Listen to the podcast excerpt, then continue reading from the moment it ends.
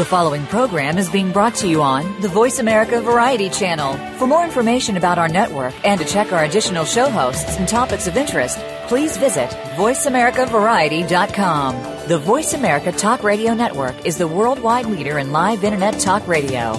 Visit VoiceAmerica.com. The views and ideas expressed on the following program are strictly those of the host or guests and do not necessarily reflect the views and ideas held by the Voice America Talk Radio Network, its staff, and management.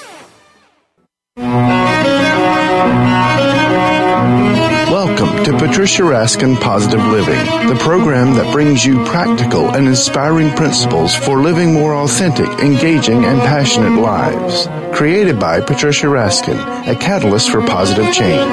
All comments, views, and opinions are solely those of the host, guest, and callers.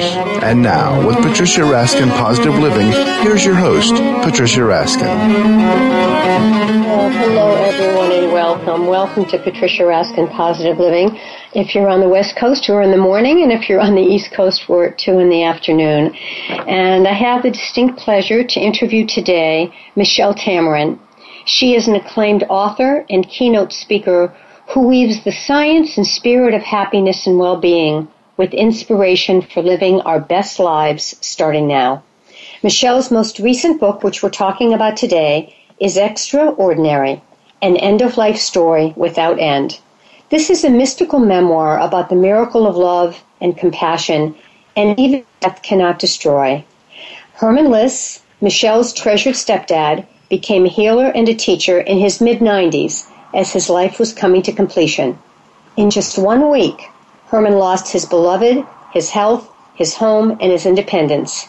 Yet over the next 18 months, Herman reclaimed his life and taught his family, caregivers, and a young boy that it's one's own heart that makes the, extra, the ordinary extraordinary. Welcome, Michele. Thank you. Yeah, great, great to have you on. Uh, you were so in, for me. yeah, you were so inspired. The first word of the title is pronounced extraordinary, and Herman thought of himself as an ordinary man.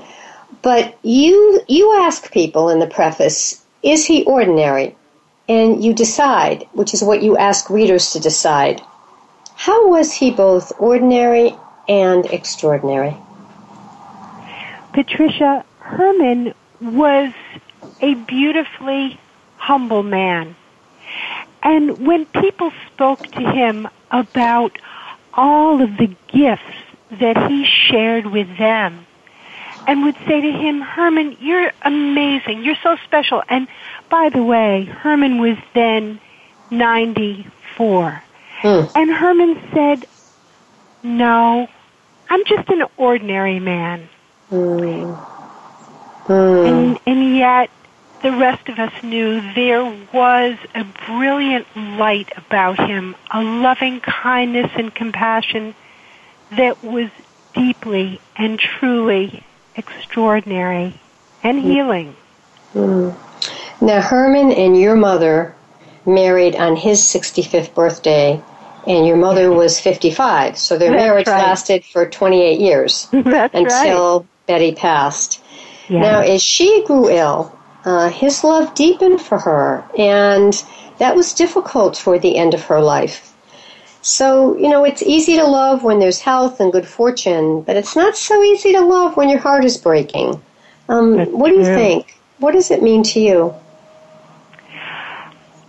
When they married, Herman and my mom had both embraced a second chance at love.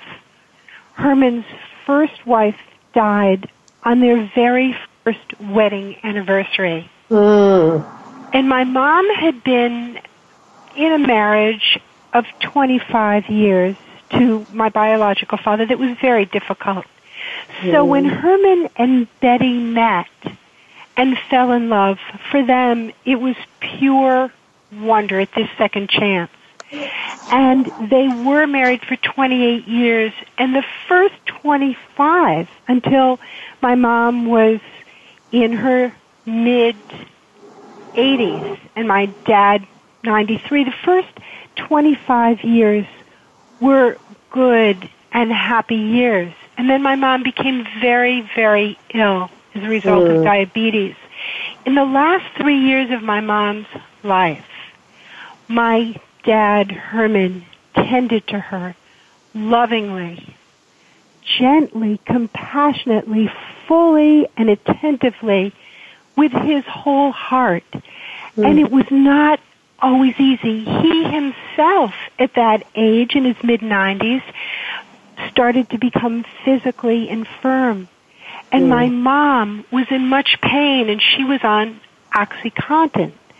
That affected her mind so that mm. her normally spontaneous and, and loving and gentle personality, vibrant personality, turned. And mm-hmm.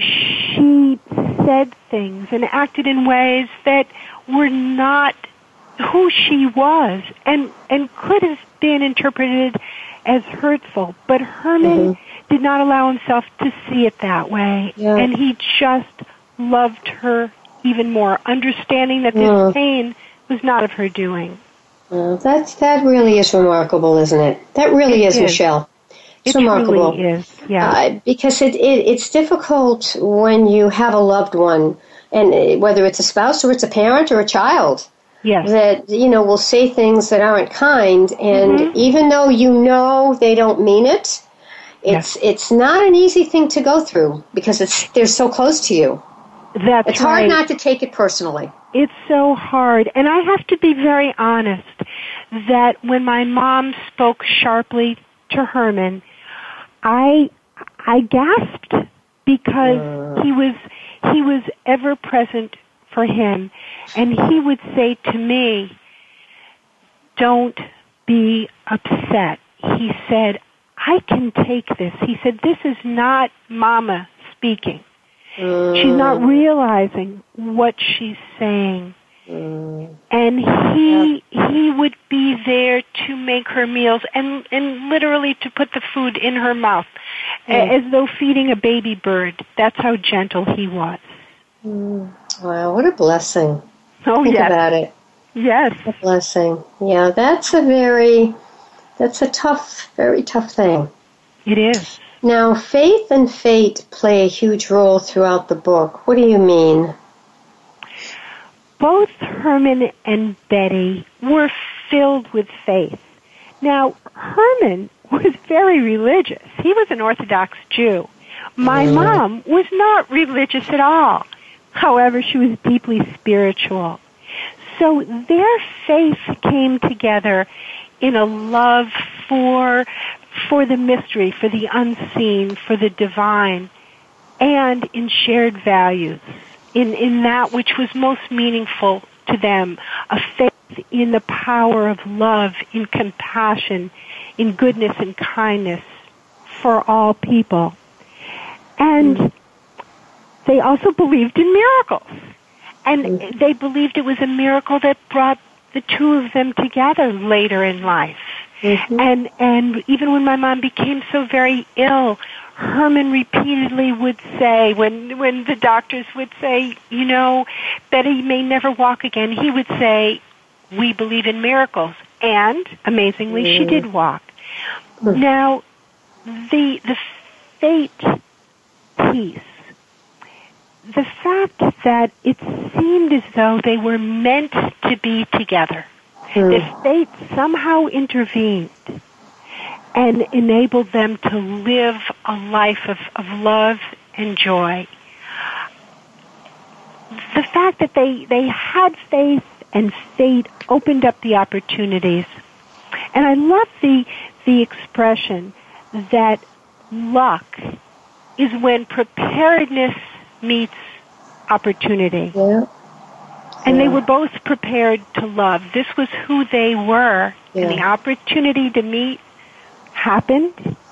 Yeah. And I, I, I was came just talking about that with someone recently about how important it is um, to be ready.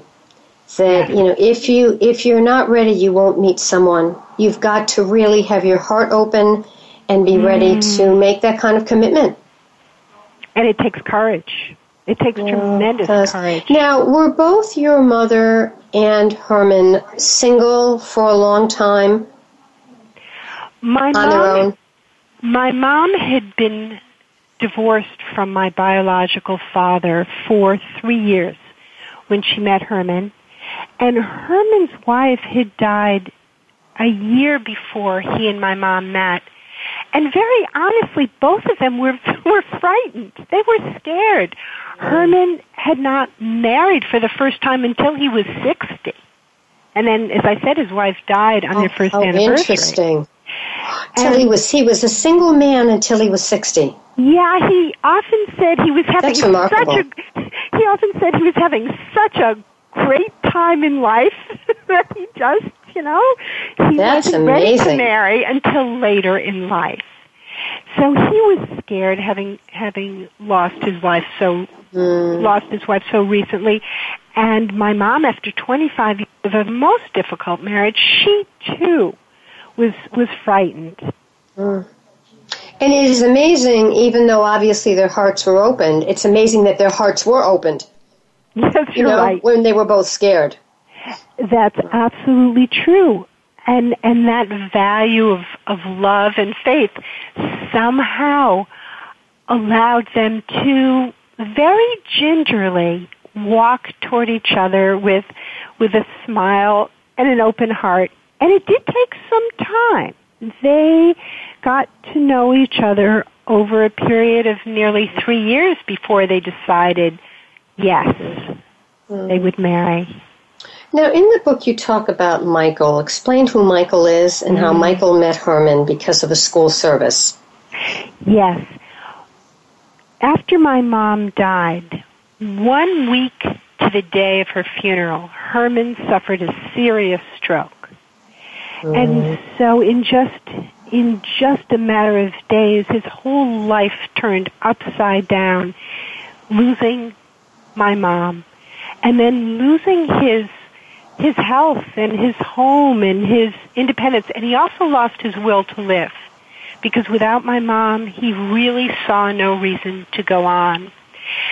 Because Herman couldn't walk after the stroke, he lived in a nursing home. He moved from the apartment where he and my mom lived so happily to a nursing home. And oh, for weeks and, and months, he, he despaired. Well, after about four months in the nursing home, a young boy came in. He had been assigned by his middle school to go to an elder care facility, meet someone, do a essentially an observation hmm. after meeting and speaking to this person, go home, write a paper, and then hand it in the next day. Mm, And there was no obligation or even thought about continuing the visits. But when Herman, who at that time was 93 and Michael almost 13, when they met that first day, they looked at the, in each other's eyes and they fell in love with each other. And Michael, as young as he was, made a pledge to himself that he would return to visit Herman every week for the rest of Herman's life. And mm. Michael did. And he came back during summer vacations and school vacations for the next 18 months, Mm. the remainder of Herman's life. Mm. Mm. What what has Michael, when you've talked to him, what impact has he said that Herman has left on him? Has he verbalized that? Oh, yes, as a matter of fact, Michael is my co-author. So Michael wrote chapters in the book from his own memory, his own sweet experiences with Herman, who really became his mentor. So the two of them would sit and, and share their dreams, their hopes, and their memories. Now Michael is 23 mm. and he he is studying for his Master of Fine Arts degree at Portland State University, and he's teaching. He's teaching college students. And Michael and I speak very often, and he tells me that when there's a dilemma in his life, when he's not quite certain which way to turn, he will ask himself if he were sitting next to Herman now, as a young man, sharing his quandary with Herman, how would Herman advise him? because he tells me that Herman Herman was for him a combination of dear uncle, grandfather, best friend, and that Herman's wisdom and light and love are with him still and will be throughout his entire life. They talk mm. all the time. I've heard this before, and I've interviewed authors before. It's a woman I interviewed whose sister died when she was 13, and the woman was 15 at the time, and she said she communicates with her sister all the time. Yes. And wrote a book about it. Yes. Yeah, it's um, it really enriches your life. You know, in extraordinary, a multitude of healing elements are at play. Touch and prayer and memory and deep listening and presence are just a few. How do these and other modalities help to create a sense of peace and well-being for people? Well, that's a, a profound question, Patricia, because Herman's innate knowing that holding someone's hand, people would come to him, his caregivers would come to him and would just spontaneously share their their deepest pain and confusion. And he would reach out and hold their hands and they would come visit him during their lunch hour. They would come and bring their families on weekends. And he would listen. He would gaze into their eyes. He would affirm that what they were experiencing was was real and and important and yes hurtful.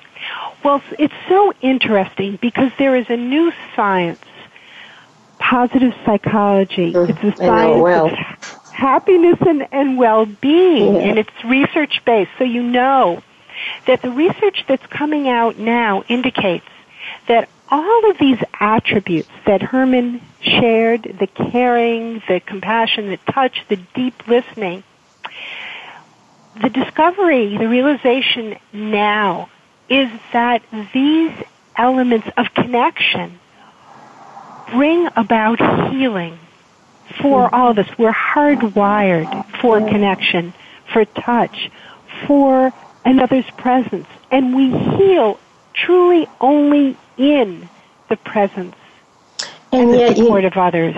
And what's interesting, Michele, is what you just said is so true and it's so needed. You would think that we would know that and do that instinctively, and we mm-hmm. don't. We don't. We don't. You're right, Patricia. And we do need it. And it's because we either haven't received the love mm. or we don't know how to share the love that there's an overwhelming sense of isolation mm-hmm. in in our country and and it's very sad and it's leading to very very serious ramifications so, you know an overabundance of disorders eating disorders yes, uh, addictive disorders mm-hmm. shopping obsessions Many of the addictions. Yeah, yes, many, addictions. many addictions. Trying to fill ourselves in ways that are not natural mm-hmm. to the human system. Yeah. And, and, you know, when you speak about connection, and we talk about community and connection and belonging, that was such an essential component of your book. Family and friends, religious affiliations, and also relationships to caregivers. I mean, this was pivotal in the essence of your story. Mm-hmm. How did Herman and the community influence each other? When friends and caregivers would come initially thinking that they were coming to tend to Herman, and I'm including hospice workers mm-hmm. and religious leaders, rabbis, and and chaplains of a wide variety of faiths. They came initially thinking that they were there for Herman. And when I would thank them for coming and for spending their precious time with him. With tears in their eyes, Patricia, they would say to me, please don't thank me. You have no idea what Herman has done for me personally. Mm. How Herman asks about me and how I'm doing, and he really wants to know. He really cares. So as Herman was dying, he was a brilliant light in the lives of so many. And he's been gone now for nine years. I mm. still see people who tended to him, chaplains and, and hospice workers and nurses. They tell me that his face and his essence are still with them. And they have served thousands of people over the years, but it was his warmth and his goodness and his kindness that enabled them sometimes to reclaim their lives or even to find their lives. Mm. Or, in the case of one woman who I wrote about, a nurse, in uh, who was his nurse who was going through a very, very difficult relationship, he gently gave her the courage to extricate herself from an abusive relationship mm. and start a new life. And she has. It's amazing. How did you, how did your friends help you sustain yourself during this difficult time when, you know, you describe in the book that friends become your family. And yes. research does tell us that deep friendships will enhance our lives and our health. So, how have mm-hmm. your friends helped you? I have a very small family, and really, I was I was the one who was caring for both Herman and my mom Betty. As as Herman was caring for Betty, I was caring for both of them. And then when my mom died, I was I was the one to care for Herman. And my husband was very supportive and helpful. But I was the one who was there day after day after day. And my friends stepped in as, as dear sisters would. And because they loved my parents so very much, in fact, they adopted them and, and called them therapy parents because they were mm. for them. Mm. So when I had to be away for work, or, or, or for other reasons, if I had to travel, invariably my friends would be there. I knew every day another friend would be there to sit with Herman to listen to him, to love him, and to receive from him. And it, it gave me such a, a sense of peace. And in addition, they listened gently and with deep, deep caring to me when I shared the, the pain, the, the sense of loss that I was enduring. You know, I had just lost my mom when when Herman had the stroke, so I did not even have time to mourn my mother. Mm-hmm. My friends understood that, and they listened. And you had your friends. I had my on, friends. On page 215, there's a list of 12 never-ending truths of Herman Liss. Yeah. And I'm going to read them and yeah. get your opinion. Have faith, love tenderly. Number three, respect everyone. Four, express gratitude. Five, embody kindness. Six, embrace hope. Seven, forgive fully. Eight, invite joy. Nine, be curious. Ten, treasure life. Eleven, live now. And twelve, know yourself. They're beautiful. Are these ones that Herman had said, had stated? Oh, it was deeper than that. This is how Herman lived. Herman lived love. Hmm. He was the epitome of loving kindness and tenderness, hmm. of faith, of respect. And Herman's favorite words were thank you. And it yeah. didn't matter what was done for him. It could have been as simple as someone in the nursing home bringing him a glass of water, he would take their hand and look into their eyes and say thank you with such depth that they understood his deep, deep gratitude and, and they would smile and so he he didn't lecture, he lived and he mm. modeled. Mm. You know, he described happiness as you said, but you said it a little bit shorter that appreciating all of the good life in your own life and helping to make life good for others, which he certainly did every day. How did this philosophy guide him at the very end of his life, mm-hmm. Michele? Mm-hmm. Yes, in fact, just days before he died, I said to him, Dad, you make people so happy. They light up when they see you. And I asked him, Dad, what is happiness? And so these were his words. He said, happiness is appreciating all of the good in your own life and helping to make life good for others. So even at the end, when he could no longer walk, when he was having problems breathing, when his energy ebbed, he still appreciated that there were people who loved him, who came to be with him. He appreciated every bite of food that he took. He appreciated the birds that came to the bird feeder outside of his nursing home window. Mm. He appreciated the simplest things in life. And even at that point, toward the very end, he made people smile and laugh and appreciate the good in their own lives by listening to them and helping them see the light that lives within them and their loved ones. What a gift his life was. Yeah, you know, thank you. My, my last question is Publishers Weekly said of Herman that he always encouraged others to follow their dreams and he was deeply committed to treating others as he wished to be treated. So, you know, as we can expect tears to flow as Herman's life inspires them to be better, what do you mean and what do you believe it means to be better? What's, what are your closing thoughts for this interview about Herman?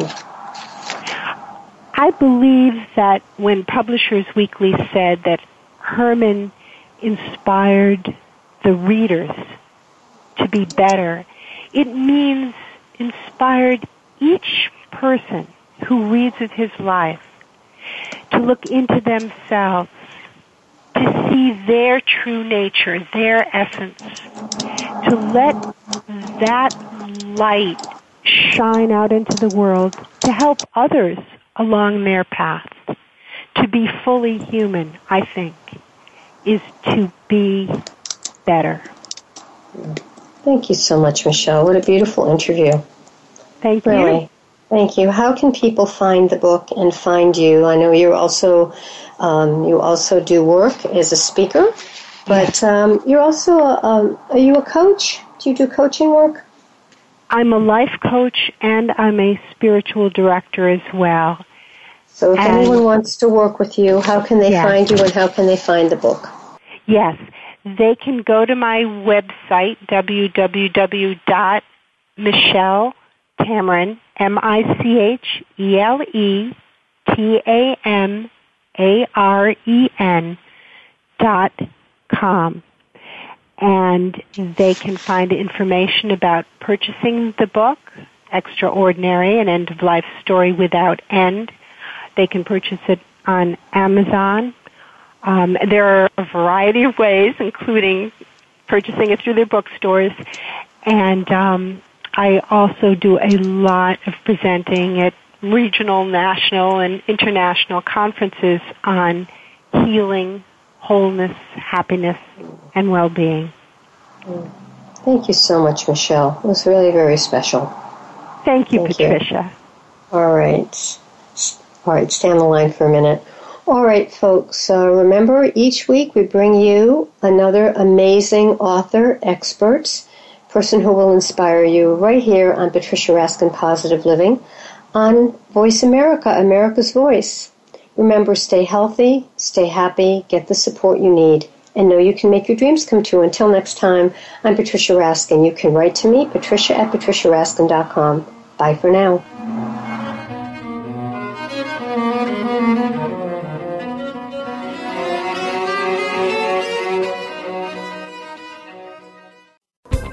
Thanks again for listening to the preceding program brought to you on the Voice America Variety Channel. For more information about our network and to check out additional show hosts and topics of interest, please visit VoiceAmericaVariety.com. The Voice America Talk Radio Network is the worldwide leader in live Internet talk radio. Visit VoiceAmerica.com. The views and ideas expressed on the preceding program are strictly those of the host or guests and do not necessarily reflect the views and ideas held by the Voice America Talk Radio Network, its staff, and management.